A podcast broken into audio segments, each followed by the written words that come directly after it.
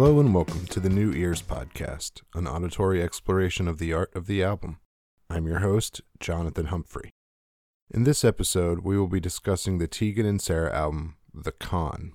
It was their fifth studio album and it was released on July 24th, 2007. This album was actually a pretty big hit in Canada. It reached number 4 on the Billboard chart and number 34 in the American chart. While all songs are written by Tegan or Sara, there are a lot of guest musicians on this album as well, including Jason McGerr of Death Cab for Cutie and Matt Sharp of The Rentals and Weezer. My guest today is Jason Wiggs, a musician and a good friend. So let's go ahead and get to our talk.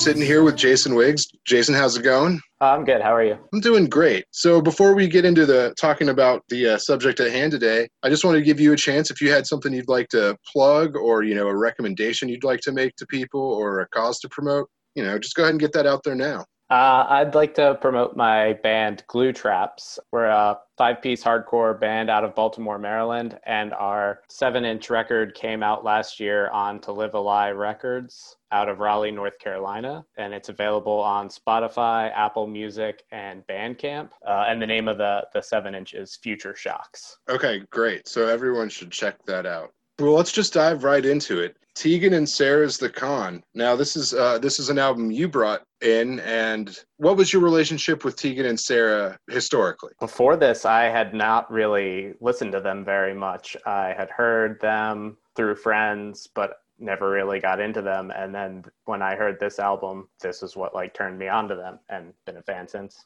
I had heard Tegan and Sara kind of similarly. Like I knew who they were. I had people in my life who would listen to them, and I've definitely heard a whole album before this one. But I think this album surprised me a little bit more based on what I knew about the band. Mm-hmm. Just some of the sounds on this. But before we get into that, let's just talk about let's talk about the title itself. I mean, they've actually said a lot about this album, but what do you take from the title of the album? Uh, it's kind of like like building up this persona of who you want people to perceive you as, and then people figuring it out. That's really interesting because again, they've said things, but to me, in a way, and I have this as a note about the title track, but it what you're saying is the kind of the basis, but it's like relationships in a lot of ways are a con. Yeah. Like you're putting a certain face on. Yeah, in that context, yeah. Yeah, it's all it's all kind of a trick. There are four things that they've said lots of this album is about. So there's a breakup, a long term breakup, mm-hmm. a significant other slash friend trying to get a green card, yeah, the death of their grandmother, mm-hmm. and then there's a, a relationship with the person that's very confusing. Like they want it to be romantic, but it's not necessarily, or they don't know. Yeah. So that's what's going on. And I feel like all those things, like if you look at them individually, can fit under the idea of the con. Definitely. It sounds weird saying a dead relative is a con, but the loss the loss of someone feels like you're being tricked or yeah so those are kind of the base points about what it's about. Other things i wanted to point out was i noticed that the words dark and circles appeared on this album a lot. Yes. At least two songs specifically circles but dark appears a lot. Dark goes actually in my notes is very large as the mood for this album. This album has a lot of really nice understated instrumentation. What se- seems like they could be like four piece rock group songs, but the understated stuff in the background of these this album really hit me in a way that I really appreciated that. And then once you realize who's playing on this album, which we'll get into, I'm sure, you're like, oh, this makes sense. Well, why don't you go ahead and say who's playing? I mean, I'm going to have a little note on top, but I know the the guy from Death Cab from Cutie is on the album, right?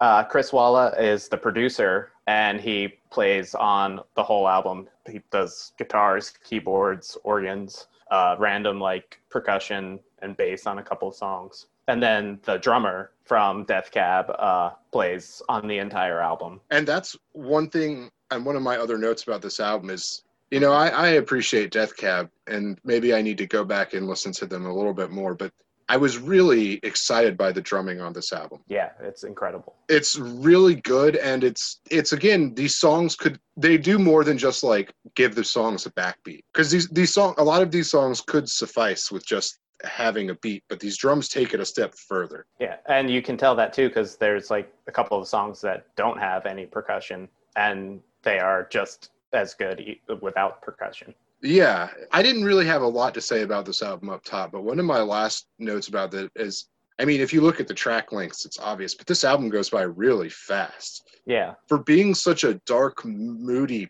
piece, it's really fast paced. Yeah. You know, I think a lot of times when you have an album that's that's as dark as this, they kind of want you to sit with that darkness but I feel like in this album, and maybe it's just because the reference to one of the songs later, but it almost just feels like a stabbing, like to stab you with darkness real fast.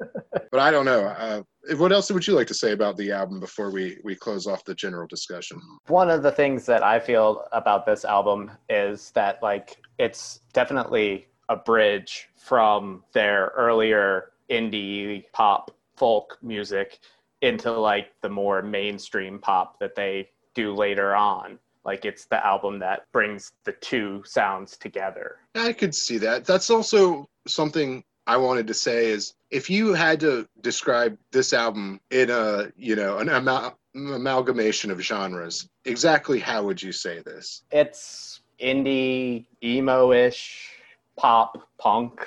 I would on this album, and not necessarily their other albums. I'm pretty close to that. I would say it's like power pop slash pop punk with some dance and hip hop influences. Yeah, definitely a lot of like the hip hop and dance influences, which is what I was saying is the bridge to their more like straightforward pop albums that they do later. Yeah, I mean that's actually what surprised me about this album so much was that I think the previous albums that I had heard by them, and I don't I don't know them by name off the top of my head, but they did not have that hip hop influence, and I think yeah. I think that's really interesting and serves what they're doing on this album in a cool way. Yeah, it's definitely the first album where they started like incorporating more electronica. Yeah, and it really pays off. And it's also kind of like it feels like it being a bridge in what they're doing musically. It's also like a bridge of bridging like their life from being younger children to like older adults and still doing the same thing in the music industry, like being progressing throughout their life. Yeah, and I think they were what in between the ages of like 24 through 26 when they were working on this album. Uh, yeah, I think so. It's a big change in a person's life, and it's a well, not necessarily a big change, but it's it's a defining moment. And to have been playing music and starting young, it is. It's a it's a milestone in your career to to have started young and still be doing it at this age and actually gaining an audience. Yeah, this I think this was their fifth album at the time. Yeah. Well, I think we're going to take a quick break here and then we will come back and we'll start talking about the songs track by track.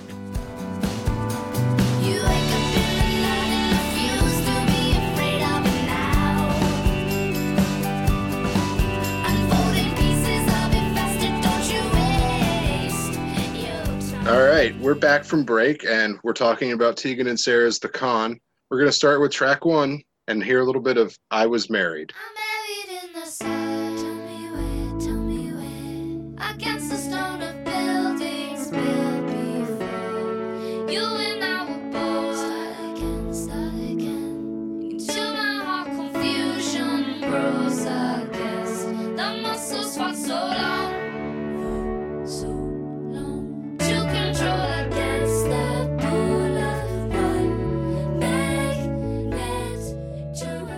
So I think that's a really interesting opening song musically for this album. Yeah, I feel like it kind of just like sets the mood uh, for the entire album as like darker than their previous material. Yeah, but at the same time, it has that really almost, I've used this term before in this show, but a wistful sound. It's not a harp being played, is it? It's almost harp like. Uh, no, I think it's just a guitar. Yeah, I thought so too. But but you see what I'm saying, right? Doesn't it kind of have like a harp feel to it? Yeah. What I think is really interesting is that I feel like just right off the bat, we're we're talking about about it being an album.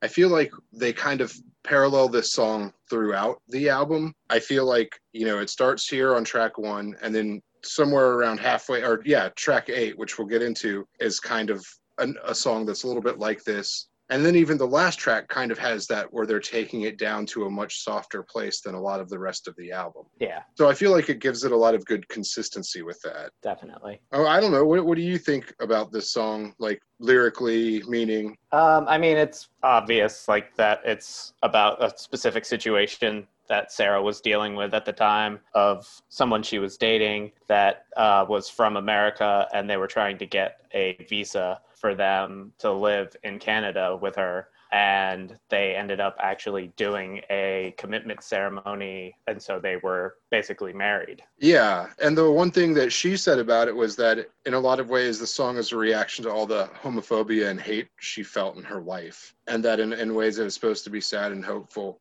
And I think this song does hit the hopeful notes more than a lot of the rest of the album. I don't know. It's a, it's a pretty short song and it does what it needs to at the beginning of it, but I didn't really have any more thoughts on it. I don't know where you are with it. I don't think so. I think it's probably one of my least favorite songs on the album. Not my least favorite. I can see that. I've it's kind of hard for me to judge it as a song on its own more than it is just an opening to an album. Yeah, I feel as it's like a good intro. It's not something that you're going to skip because it's the first album and it gets you like to where the other songs are but it just kind of feels like a filler to me almost even though it's the first song. Yeah it can it definitely is a little bit of a filler. Well let's go ahead then and play a little bit of track two relief next to me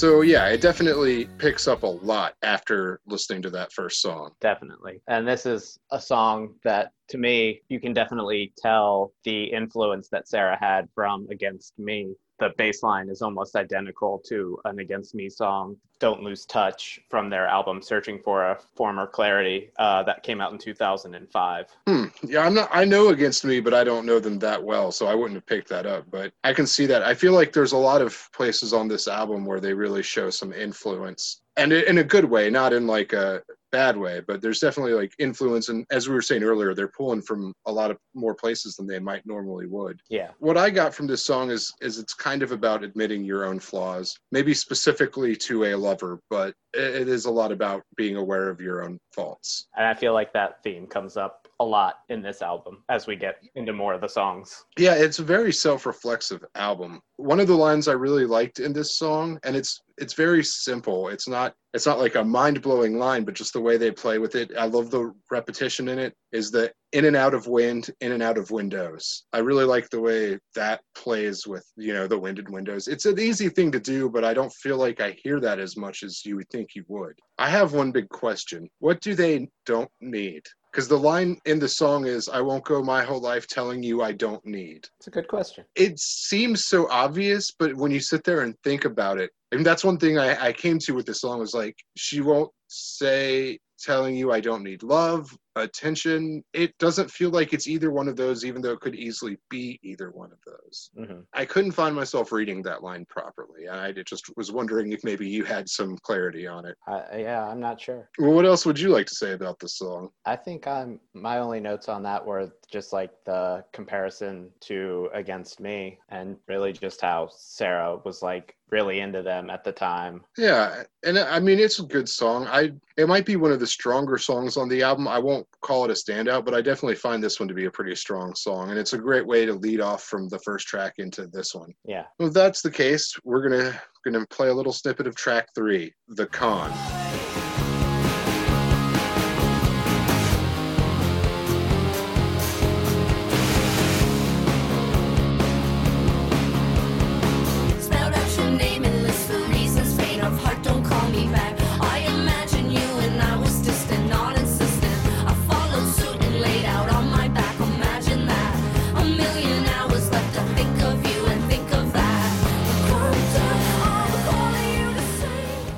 Kind of talked about the title of this song up top a little bit, but how do you feel like it plays into this song more specifically than the album as a whole? Just reiterating that whole like creating this person or like this character that you're pretending to be to people and that it all falls apart on you and they figure out who you really are. It's like imposter syndrome kind of thing. Ah, uh, yes. Good old imposter syndrome.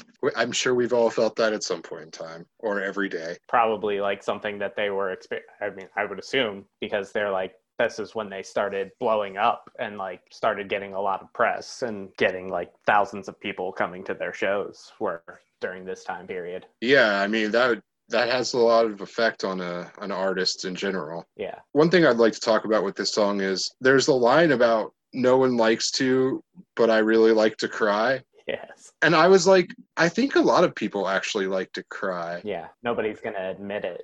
right, right. It's not something you're going to be like, oh man, it's Saturday night. I'm going to have myself a good cry. I mean, I feel like, I, uh, I mean, I might have said that before, but I was, yeah, I was just, I was like, I feel like I've heard you say that before.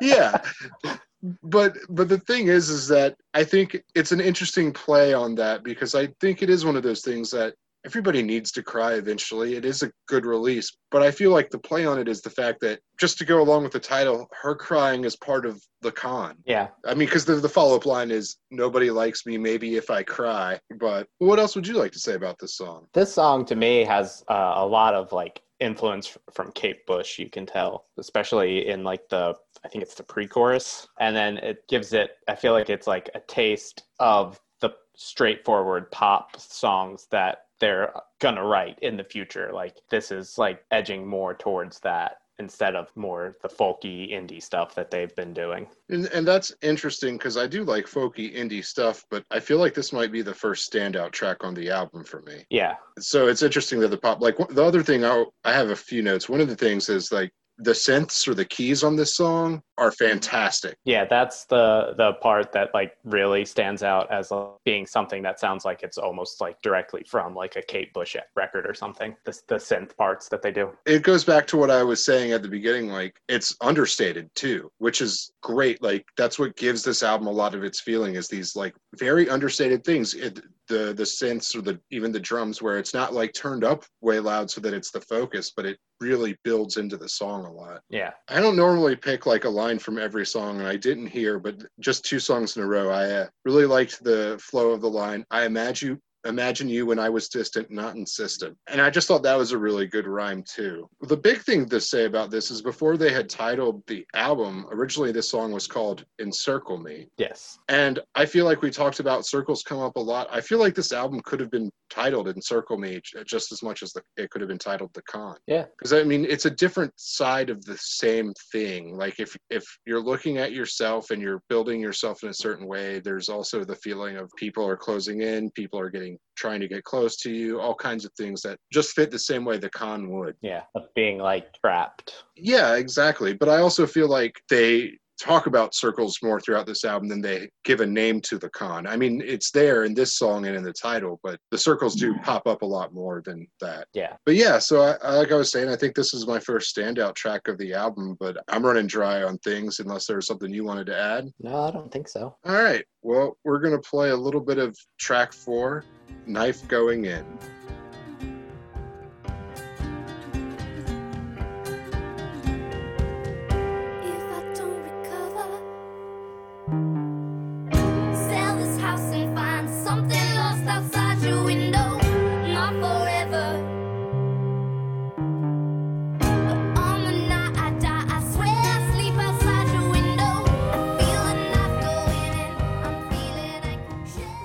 So since you were so dead on with the uh, the last two songs, I'm really curious about this. The intro of this song really reminds me of something. Oh, I don't, I can't place what it is, but it has a really familiar feeling to it. Hmm. Um, I'm not sure. It's that guitar. It almost, I can't place what it's familiar of, but it just that intro with the guitar. Yeah. Uh, yeah. I'm, I'm not sure. We don't, we don't have to dwell on the guitar what would you like to say about this song up front? This is one where I would like to talk about another person that played on this album, Matt Sharp of Weezer and the Rentals. Oh, I didn't even realize that credit. Yes, he played bass on all of Sara's songs. That's interesting. It's very interesting because uh, at the time he said that the fiercest, most debilitating wave of depression struck his mind with such a violent force that it left him spinning for months And then that's when he got the demos for this album. Wow. Yeah.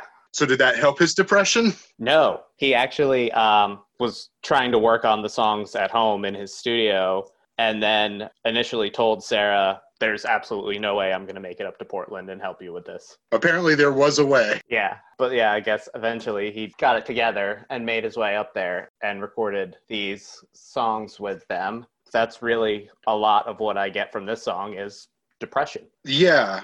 Well, apparently it's based on a dream Sara had, Uh-huh. a nightmare she had after the death of her grandmother. She apparently dreamt that Tegan had been stabbed and that, that she, Sara, crawled in bed with her grandmother for refuge. Oh wow. And it makes sense as a dream you have after someone you love dies. Yeah, And there's a anxiety to this song. definitely. It's almost uncomfortable to listen to sometimes. Yeah, yeah. Even in that aforementioned intro, just it's hard to say, but like the seesawing of the notes in a way. This is a one little funny thing that I noticed. Sometimes it's easy to understand lyrics, and I'd say for the most part, their lyrics aren't that hard to hear. But in the refrain, she says anxious, hmm and the way that anxious is said makes it not sound like anxious. But then when I went back and read the lyrics, because it sounded like a knife going, I feel it in my chest, is what I kept hearing. But the word is, I feel anxious. Oh yeah. But I f- feel like the delivery just adds to that feeling of anxiety. No, I've definitely heard it like that too. Like the feeling in my chest. Once you know the line and you listen to that line, just the delivery just adds to the feeling. Yeah. I think this song is kind of like almost a nice balance from what they're trying to do in I Was Married and then their more rocking songs at the same time. Yeah. All right. Well, let's go ahead and play some of track five, Are You 10 Years Ago?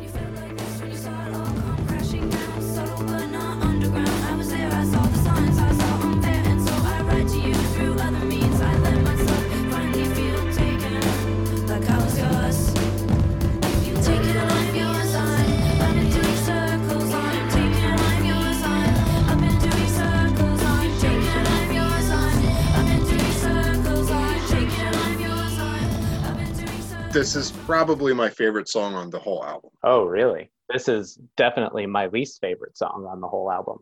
I had a feeling we might come to this, but that's interesting. Why is it your least favorite song or one of your least favorites? I don't know if it's like the harshness of it or the I feel like it breaks up the album a lot. It's like it's not a lot like other songs on this album. No, not at all. And it just kind of like it feels like it almost doesn't fit to me. And it's just like I don't even know how to describe it. It's kind of like off kilter. It's like It is. And I, let me ask you this Does the repetitiveness of it bother you? I think I think the repetitive is a lot the repetitiveness is a lot of it too, yeah. Yeah, because you know that that usually bothers me. Well, it doesn't always bother me, but that can be a factor to really bothering me. Mhm. But I, first off, I think this is the most hip hop influenced song on the whole album. Mhm. But because of that, I love the vocal rhythms in this song. Mhm. The the way they're playing off of each other, the just and and I think maybe that's why it feels so hip hop to me. But everything like I liked the rhythm of the song in general, and it does break up the album, but I don't think it necessarily does in a bad way. There's just something really. It's dark. Yeah. The the darkness of the Mhm. album really persists here, and like you're saying, there is a harshness to this song that isn't even in their like louder, more aggressive songs Yeah. that's something that that really hit me. I also liked the title, even though it could be a typical standard emo song title. But what does the, what does the title mean to you here? I really didn't even think about it that much because, but I mean, it's like thinking about like someone that's like behind the times or like, Yeah, I mean that's the thing is when I kind of read it, I it is kind of almost like based in the the lyrics, and I don't think this is. In fact, there was a note about what it's actually about, but just because like it feels like a relationship that's kind of ending, and one person is aware of it and the other is not. yeah, it's definitely, yeah, it's definitely about like an end of a relationship or it feels like it is. Or, and like seeing things from a different point of view, like growing up. Well, and that's that's funny because apparently it was written with the in- intent of feeling like you're 15 again. Yeah. So that would have been 10 years for the singer. Oh, yeah. So that's where it comes from. But I can kind of see that. But I feel like parts of this song don't feel like teenage angsty or anything. hmm Like I feel like there's a bigger maturity to this song than that title and feeling implies. But like I was saying, like I love the rhythms of this song. And one of the lines in particular, I'm not going to try to deliver it properly, but the lo- lyrics were mm-hmm. great. It's like when you felt like this, when you saw it all come crashing down, subtle but not underground. I was there, I saw the signs, I saw unfair, and so I write to you through other means. Those couple lines are really great. And again, it's not it's not necessarily like there's nothing like oh i don't even understand how that's done it's just done in a way where it plays and then the delivery itself really strengthens it i could keep talking about how much i love this song and it's i, I really had a feeling that you were gonna not like the song and it was my favorite song on the album. I knew that was gonna come up but uh is there anything else you wanted to say before we move on? No, I, I didn't have anything else, but uh, if, if you want to keep talking about it, go ahead. no i think i think we'll go ahead and play a little bit of track number six back in your head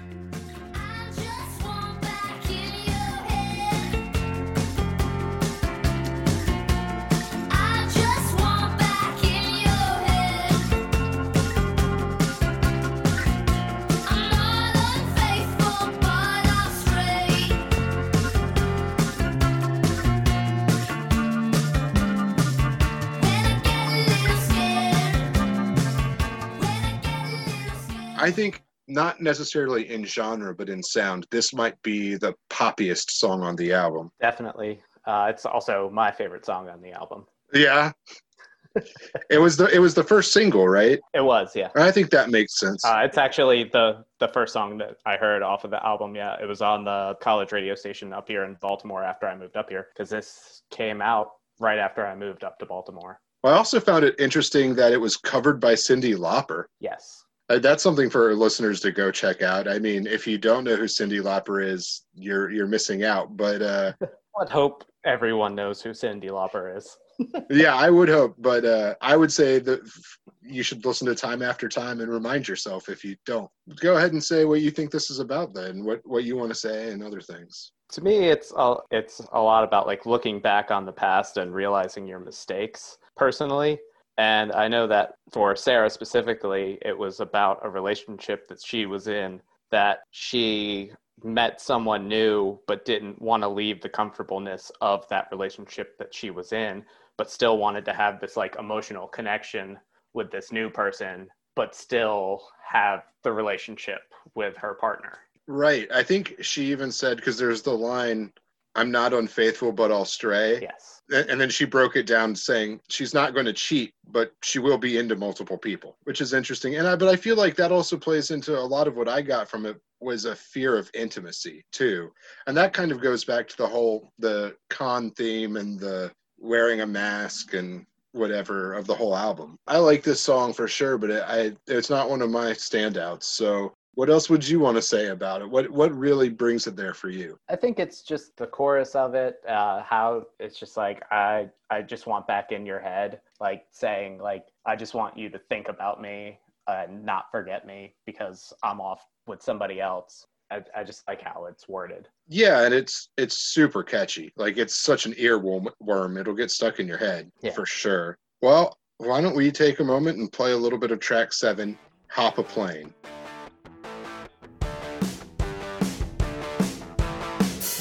The train back, back to where I came from. I took it all alone. It's been so long, I know. Imagine me there, my heart asleep with no air. Begging ocean, please help me drown these memories. All I need to hear is that you're not mine. You're not mine. All right, it's time for me to now call out one of the musical reference points, and I'm sure you're going to hear this as soon as I say it. Okay. The beginning guitar is basically Rancid's "11th Hour." Yep. It, it totally is, right? I mean, the rest of the song doesn't sound anything like it, except for in the fact that the bass is doing a lot of cool things in this song. hmm And I mean, whether you like Rancid or not, you can't argue that their bass player is really good and is probably the most talented member of their band. So, Sure. Okay. sure. well, who's more talented in Rancid? Tim Armstrong is an amazing songwriter, but uh, we won't even get into that. Well, yeah, he- okay, that's fair. And he's written songs for people that you wouldn't even know unless you looked into it. Like, I know he wrote for Pink. He wrote, yeah, he wrote an entire album for Pink. He wrote, um, I think, the entire um, album for, or most of it for um, Ozzy Osbourne's daughter. Really? Yeah, he wrote. He's done like a bunch of commercials. He one that like sticks out in my mind is like the there's like a Garnier Fructis commercial that was like all over the place back in like in the early 2000s that he wrote. So Yeah, yeah, he's very very prolific. So there's a musician whose music I like who has done some terrible things that have come to light recently, and that makes me very sad because I really like his music. But also it connects because he toured with Tegan and Sara, uh huh. and he put out a mixtape in which he'd ask people to give him topics to freestyle, and they give him a list of topics to freestyle, and you can hear them do that. But he also once told a story of being on Warped Tour and meeting Tim Armstrong, and how Tim Armstrong was so blown away by him that they they went into his tour van and started working on music together immediately. Oh wow. Then Tim was like, "All right, I'm going to talk to you at the next stop or whatever. We'll do more." And then Tim just disappeared, and then he didn't hear from him for years. and then he ran into him like four years later, and an almost similar thing happened, and then it just disappeared again, and he hasn't seen him since. That's crazy. So to wrap up the Tim Armstrong thing, do you think we songwriting aside, do you think he is as good at guitar as Matt Freeman is at bass? Uh, no, he is better at guitar than a lot of people give him credit for, though. Fair. He plays most of the lead parts on all of the Rancid albums, even though um, the other guitar player, uh, Lars Frederiksen, is credited as the lead guitar player. That's interesting. Yeah. Uh, I, I know this because I've seen them live a few times, and he's always playing like the lead parts. But getting back to the point of it sounding like a Rancid song at the beginning of this is probably due to the fact of the person who plays bass on this song, who also plays bass on all of Tegan's songs, is Hunter Burgan, the bass player of AFI. Oh, really? Yes. Man, they have a lot of crazy guest musicians on this album. Yes. That makes sense though. That definitely checks out. So the the basis of this song is that one of the topics we touched up on top. This is really about being confused about the nature of a relationship. I feel like it has a lot of like lyrical like similarities to Back in Your Head, actually. Yeah, well, there's this kind of movement because I feel like the next song also has some lyrical similarities to that. So I feel like this is kind of a section of the album where that's more of the focus than the other things. Yeah, definitely like a, a lot about relationships in these like three songs. Very, very personal. It is really personal, and this album is a very personal album. Definitely. I don't know. Do you have this album on vinyl? Uh, no, I do not. I don't know how it's divided, but this this would be if it's divided perfectly evenly. This would be the halfway point of the album at the end of this song. I don't think that it is, but it, it might be. Well, I mean, it is track seven out of fourteen, so it, it would make sense on the vinyl, but it not necessarily is the case. Yeah. But let's go ahead and take a second and listen to a little bit of track eight, "Soil Soil." I feel like a fool, so I'm going to stop troubling you. Buried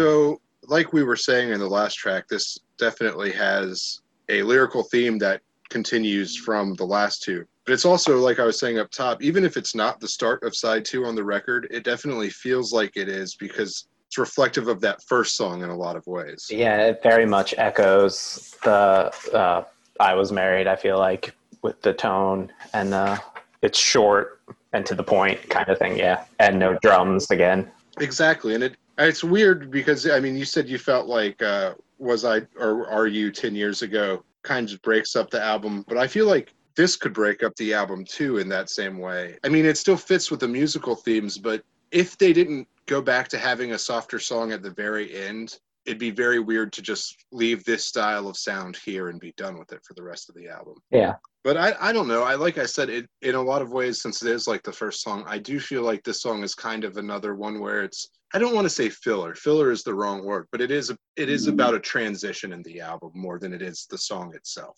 Yeah, it definitely brings you to the next song. Yeah, in the next movement, I guess, because I feel like there some of the upcoming songs are still about relationship, but those three songs are the the strongest like examples of relationship. And I feel like a lot of the latter half of the album has a little bit more familial meaning than the the front half. Yeah, And I mean, with that in mind, is there there's something else you want to throw in about Soil Soil? it, it is the first track on side B of the vinyl. Yeah, so then it's kind of perfect. You start each side with something like that. Yeah, definitely. So yeah, that gives the album a nice congruency. Which is like something cool that I wonder because being that it was released in 2007, I wonder if that was something that they even thought about because it would have been probably a CD only release at that time. Yeah, or even digital, not digital only, but you know, Yeah, Well, I wonder. I imagine if you really like music and you're a musician, you like vinyl and you think about it. Even if, I guess, some albums you don't, you can definitely don't need side A or side B. But a lot of albums, even if they weren't released that way, feel like they have a first half and a second half. yeah. I feel like I definitely just downloaded this one. This was uh, a download purchase, not a physical. Right. Well, let's go ahead and move on to track number nine. Burn your life down.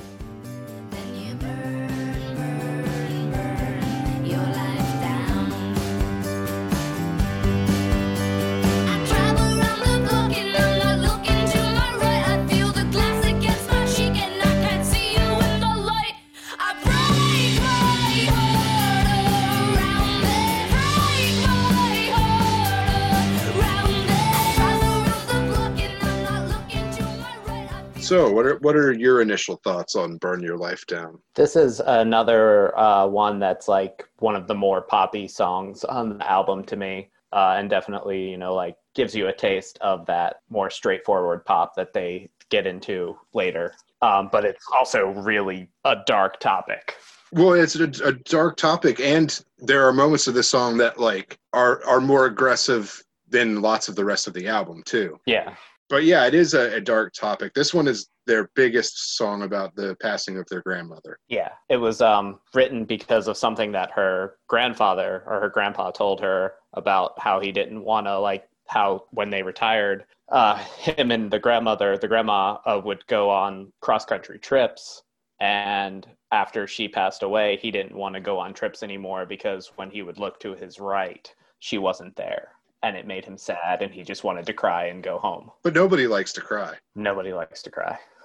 but but um but yeah no i that whole like what you were saying that whole last part of the song which is the most like punk delivery on this album i think is written Mhm. from his his point of view Definitely. and i think that might be my favorite part of the song Yeah. like i feel like building the rest of the song to that point is necessary for it to feel as complete but it definitely is where the song really gets me is in that moment Yeah. I believe I could be mistaken, but just to uh, tie this to another episode of this show, I believe Jack Antonoff does a cover of this song because they they did release an album that was just the covers of this.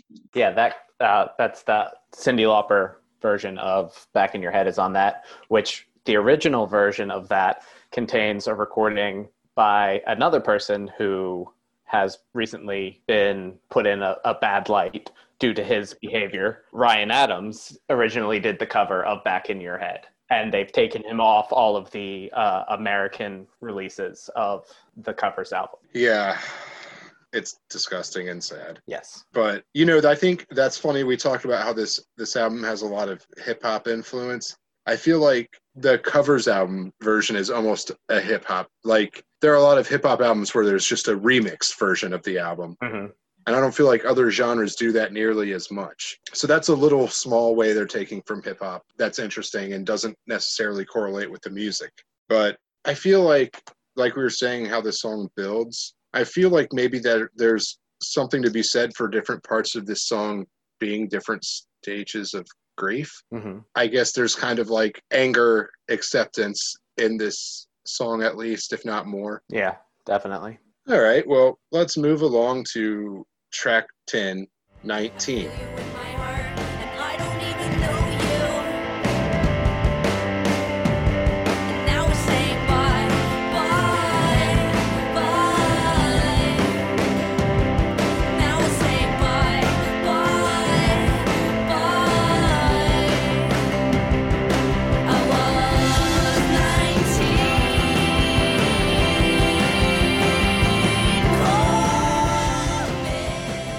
I'm just going to go ahead and accept responsibility. I almost said track 19, 10.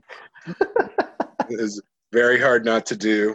But um, no, what does this song mean to you? This goes back to what we were saying about track five, Are You 10 Years Ago, where it's like looking back at a past relationship, feeling like you've aged and that you've grown throughout your life since then, but then realizing now that you're at the end of another relationship, you feel the same way that you did at the end of that relationship when you were a teenager, even though you're like 25 now. Yeah. And I think there's some hints of like leaving one relationship and rapidly getting into another one Yeah. and how that can almost be a rush over you.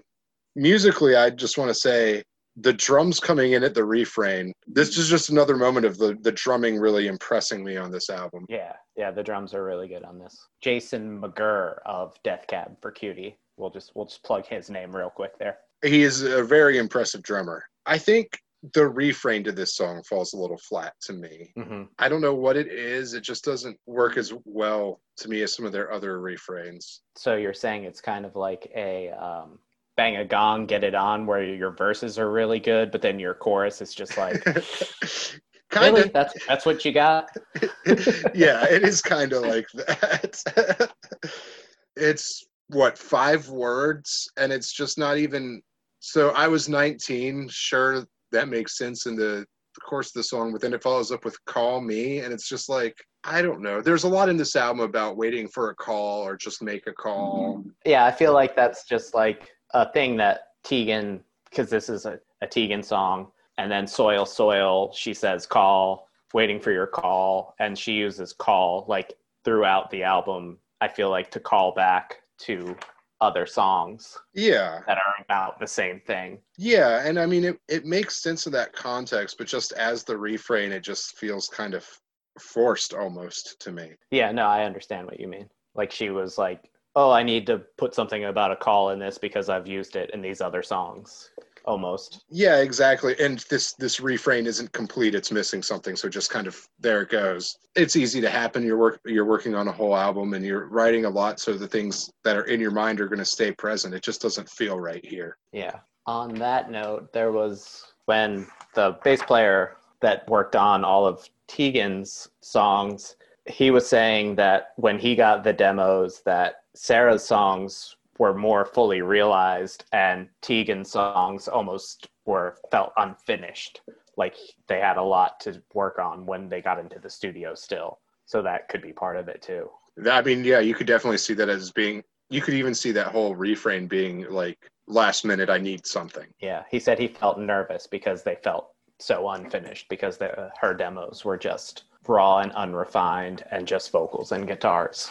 Oh, that's interesting. I wonder why that was. I don't know. I wonder if it was just part of her um, depression or what she was dealing with at that time of ending a, a long term relationship and just not being motivated, like we were talking before. Yeah, it has to be something like that. Although I do wonder if maybe she, I mean, they obviously were reaching out to musicians they appreciated and, and wanted input from. I wonder if that was part of it too. hmm Like she wanted other people to have more insight into the song. I mean, they're both possible and they could both be the- right at the same time. Yeah. It's just very interesting. But that's kind of where I'm at with 19. It's definitely not one of my favorites on the album. The drums are great, like we said, but Yeah. let's go ahead and play a little bit of track 11, Floor Plan.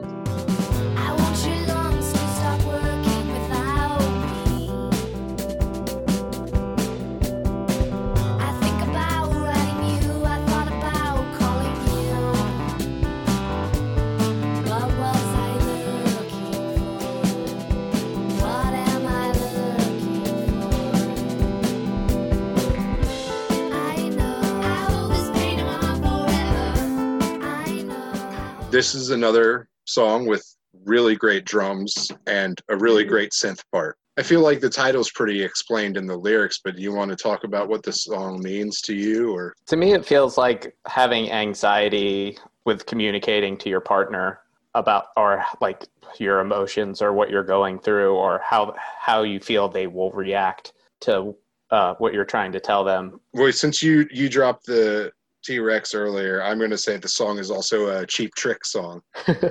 I mean, yeah, it is like what you're saying, but there's also this like this want to be wanted very badly, be needed, and I don't know. It's that is a hard thing to communicate, I guess. It's like I want to be wanted so badly by you, it hurts. yeah. You, not me. It hurts you.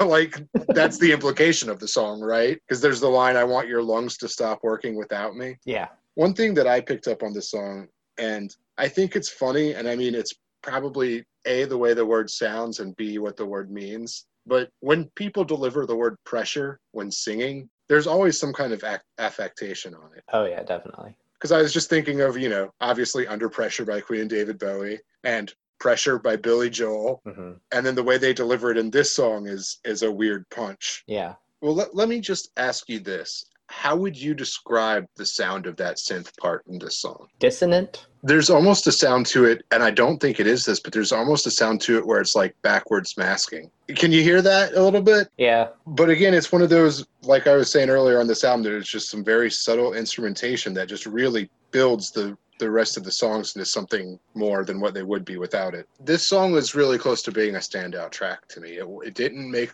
the cut, but it's definitely one of the stronger points of this album, I think. Yeah. And I don't know, I feel like this is more folky and a little bit more like their earlier stuff based on what you were saying. Definitely. Yeah. But I feel like some places on this album that stuff it didn't work as well, and I feel like this one for sure worked really well. Okay, well, we're gonna move on. We're getting close to the end of this album, but we're gonna play a little bit of track 12, like O, like H, and stylized that the O is capitalized and the H is lowercase.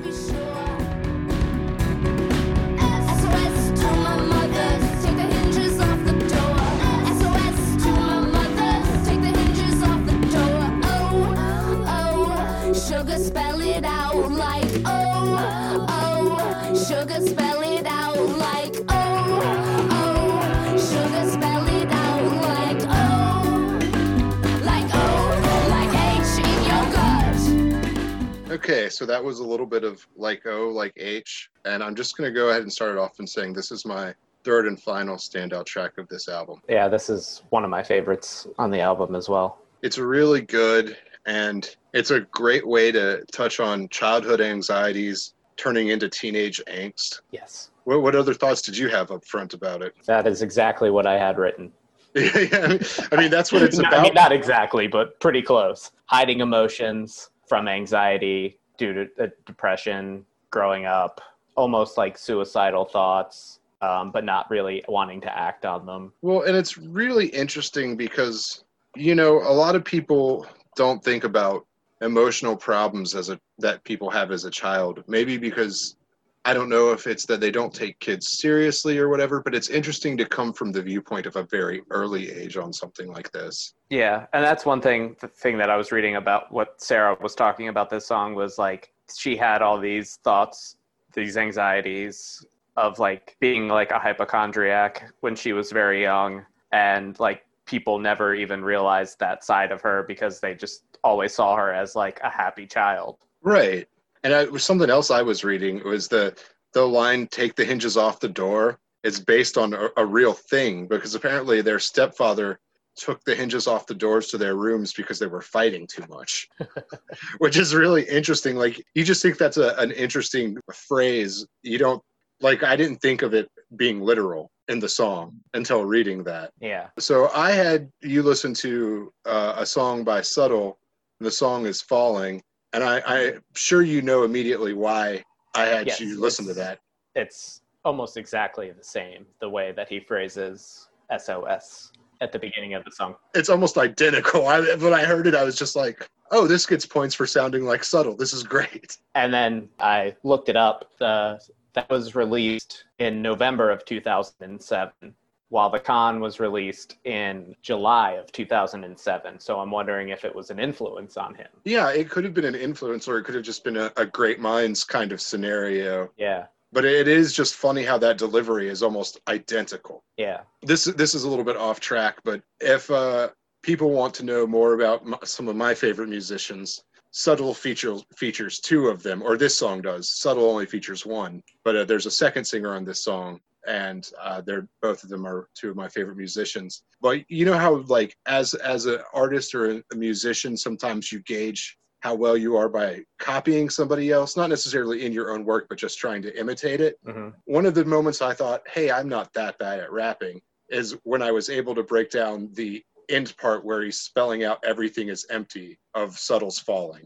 Is there's a part where I'm not going to try to do it. He spells out everything is empty, like in the classic rap way. It's like E to the V to the E to the R to the Y. And Dose One is super fast rapper. So when I could do that like him, I was just really impressed with myself. Yeah, yeah, nice. But back to this song, I mean, I don't know. I feel like in a lot of ways, you said that RU 10 years ago kind of didn't fit in with this album, but I feel like this mm-hmm. song is kind of the counterside musically to that song. Yeah, I can see that. This song doesn't, I mean, this song hits really hard too. I mean, it's not, It's not as harsh, but it's it's definitely yeah, but it definitely has that weird, dark, dancey vibe to it too, yeah. which I really appreciate. I was just going to comment that during the tour for the con, Tegan and Sara would actually fight on stage a lot. It was Uh, kind of just like really interesting and hilarious to watch. And that's something we haven't talked about in this podcast or this discussion, but that's one thing you think about siblings who are in bands together. That's almost always problematic. hmm Like it's it's incredible that they have kept going for so long. Yeah, there was definitely a lot of tension on stage. Well, you know, you think of other examples, like maybe the most famous example I can think of, Oasis. Th- those two brothers famously hate each other. Yeah, and then you think back to uh, well this will this will come into play in the next episode and in a few episodes prior but if you think of tim and mike kinsella they don't hate each other but musically their styles are so very different even though they have played in a couple very different. yeah very very different but they've played in a couple bands together at this point but Yeah, there is obviously a clash of them not wanting to do what the other person is doing yeah. so how do you think tegan and sara have kept it going so long I don't know, actually. I guess, you know, you deal with your differences, you take time apart, just any relationship. I mean, being in a band is like being in a relationship with that person on so many levels beyond being a sibling, too. right yeah so when you add those together it's i just imagine like they have family gatherings they have band hmm. practice and then they don't talk to each other yeah. I think they said for this album, they were not living together. This was like maybe the first album where they weren't living together. I feel like I remember reading something about that, but I, I'm not 100% sure. well that's interesting that they weren't living together and having bigger fights Yeah. again like i definitely i think this is this is my second favorite song on this album i think it's really really good i don't know i don't have much to add let's move on to the penultimate track track 13 dark comes soon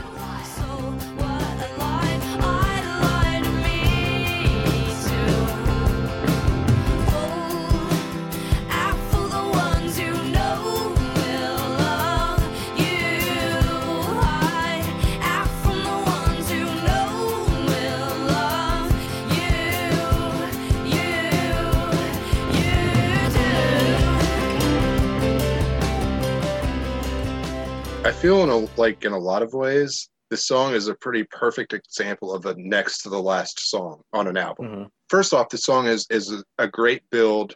It has a lot of great changes and then backs off to that last line. But on top of that, a lot of what's going on in the music and the changes is almost like a culmination of everywhere they've come from on this album so far. Yeah, this one has a lot of the Against Me influences to me on it too. Um, definitely has like more of like a punk rock feel with like the palm muting and stuff, but it still they have that like that great synth line. Yeah, when the backing vocals have that punk feel too. Yeah, This is uh this is really just in title alone, but it in the last of me pointing out this sounds or reminds me of something else. Camper Van Beethoven, Come on Darkness.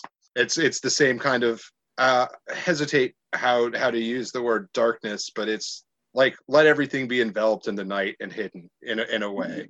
And uh, it's it's different in that song and in this song, but it's the same kind of like it's over anyways. Just let's hide it and move on. Yeah. What other thoughts did you have about the title and the song itself? Just that line, so what? I lied to me too. Yeah, that's a it's perfect, honestly. Yeah. like I feel like that's part of being human. Like that's a line that really captures the human experience in a lot of ways. yeah. Again, like we were talking about earlier, this is another song where it's very much looking at your own flaws. It's it's Yeah. being able to accept the blame or being aware of yourself. Definitely. And yeah, I think the changes like I was saying, the changes in this song are really nice. I think it is a really strong next to last song. I almost don't even mention it, but the the synths are still good here and this isn't the the strongest drumming on the album, but it, like we've been saying, the drumming is really good and it really works in this song too. Yeah, it's more just straightforward drumming on this one, I feel like. Yeah, but I feel like whereas other songs it might have been a detriment to the song to have them more straightforward, I feel like it's about knowing when to do that Yeah. because there's so many other changes and builds going on that it, you kind of need that to keep it straight. Yeah. But I think we're uh, I think we're ready to talk about the final track of the album. Yeah. All right. Well, let's listen to a little bit of track 14. Call it off.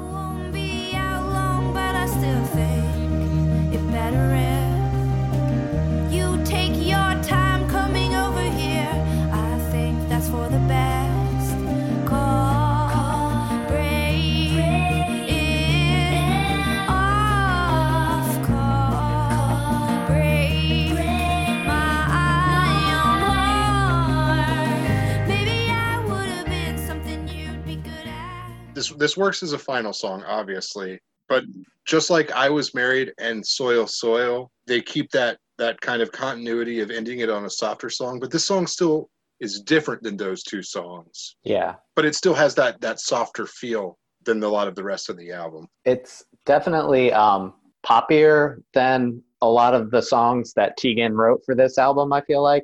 Most of her songs on this album have like a darker feel to them, but this one it's just it's more upbeat.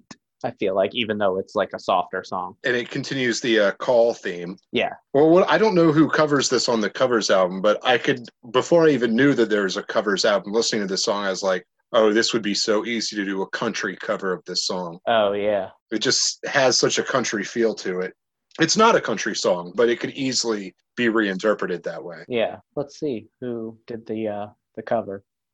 Chvrches. Really, Yeah. Hmm, I'm trying to picture that. I'll have to go back and listen to the cover album. The cover album wasn't vital for this conversation, besides mentioning it. But I want to. I'm curious now to go back and listen to it for sure. Yeah, definitely. So yeah, what did you what did you get lyrically from this song from the title? just that that line that she says over and over again maybe i'd be something you'd be good at maybe you'd be something i'd be good at just having that uncertainty or not even uncertainty just being like we could have been so much more if you would have just given us a chance kind of thing. It ties into that uh that relationship where you were unclear of what's going on throughout the album. yeah. What's interesting is that I I read that this song was actually about her wife, Oh. uh, who they were touring, and her wife was uh, doing merch for the band they were touring with, and it wasn't her wife at the time, and yeah. she really liked her and she kept trying to like make it clear that she was interested. And then apparently when they were shooting one of the music videos for this song that person was there for some reason like they knew the director or something and then found out that the song was about her or had something to do with her and that's how they got together. Oh wow. So that was an interesting story i heard. But yeah i think i think this is a, a good way to end this album. It's there's a bitterness to it but it a term that gets that gets used a lot. It, there's a bittersweetness to this song. Hmm just kind of like the first song in a kind of circular way but different entirely. Yeah. I don't know. What were your other thoughts about it? Uh, i didn't really have anything else on that one. Well well now that we've gone through the whole album track by track what what else would you like to say about the album as a whole? Or what what's become even more clear to you now talking about it or? I feel like in general, I like the Tegan songs better because they're darker, but the the Sara songs definitely have like the poppiness to them that is what they go forward with. That is also great too. Well, well, let me ask you this. Do you think either one of them would work as well as a solo act? I'm not sure because like I feel like they don't help each other in the songwriting process, but they definitely like play off each other, even though like there's like this unspoken connection because they're twins, obviously. Yeah, right. But there's a there's a balance between their two so- style, songwriting styles. I feel. like. Yeah, yeah, definitely. that is what makes this work, and I feel like it works better with that balance than either one would work individually. Yeah, Not to speak that say that either one of them are not talented. It's just you know that's kind of what helps them as an act is to have two different voices that because they're siblings they their voices sound good together but aren't the same voice yeah, but yeah, I was I enjoyed this album for sure, and I, I it wasn't what like I said at the top, it wasn't what I was expecting from a Tegan and Sara album. hmm The, an, another question is something I'd like to ask while we're sitting here wrapping up. If someone asked you, "Hey, I like the Con by Tegan and Sara," what's something non Tegan and Sara that I should listen to? Ooh, uh, I don't know. you don't know. Well, okay, so I'm going to give two suggestions based on two different things. So if you like their more like punk influenced stuff, and this is a very obscure band that might be hard to find, but Jason, you might actually know this band. I I might recommend looking into trying to find Bellafea. Oh, okay. They were like female fronted post hardcore Yeah, and they're from North Carolina, but I think there there's something good. If you liked stuff like like O like H or Are You Ten Years Ago and want something that's a little bit more maybe beat influenced, hip hop influenced, I would very highly recommend this EP and it's the only thing they've released. It's a it's called Divorcee. And it's basically back to some one of my favorite musicians. This guy who used to be a guy that went by Y and then became a band that went by Y wrote a whole album basically about his breakup, which a lot of people do. It's that's part of the history of music for sure. But then 10 years later, he made this six song EP where he did all the music and then his ex who that album he made was about gets to sing her side of it and uh, i would recommend that maybe Hmm. but that's only more for the more hip hop darker stuff of this album not every song would sound like it yeah, but i think that's that's one of the things about recommending this album is there's like three or four different styles they play in and so it's you can't really make one blanket suggestion it is kind of divided by well this style this yeah. I would say maybe um, Des Ark. I feel like that's something that I listen to a lot when I'm listening to Tegan and Sara too. I'll like put that like one of her albums on. yeah that's a good one uh, another North Carolina artist. A lot of like similar like lyrical themes as far as like relationships uh, and depression. Yeah, that that one definitely fits a lot. Also, Des Ark does a balance of like more aggressive songs and then softer songs too. Yeah, Well, I think we've kind of said what we need to say about Tegan and Sara's The Con. Uh, thank you so much for joining me here. yeah, no problem. Uh, I hope to have you back soon to discuss something else. Yes, definitely. We'll, we'll have to figure that out. Definitely. All right. Well, once again, thanks, man.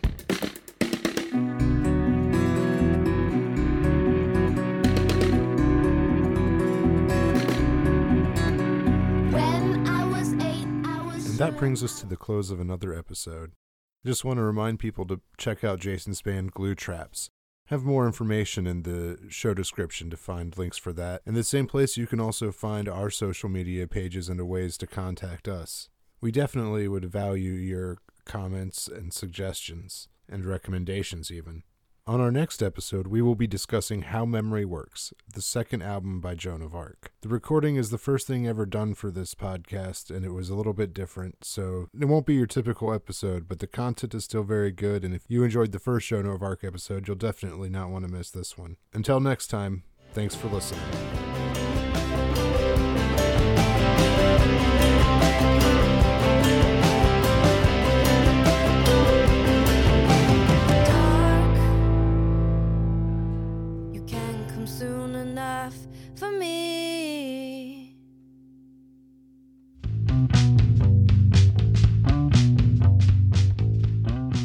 This podcast is an Abandoned Mascot production and part of the Abandoned Mascot Network, a loose affiliation of podcasts for media arts creators and connoisseurs. For more information, follow us on Twitter at AbandonedMasco1. That's Abandoned, M A S C O, and the number one. Thanks for listening.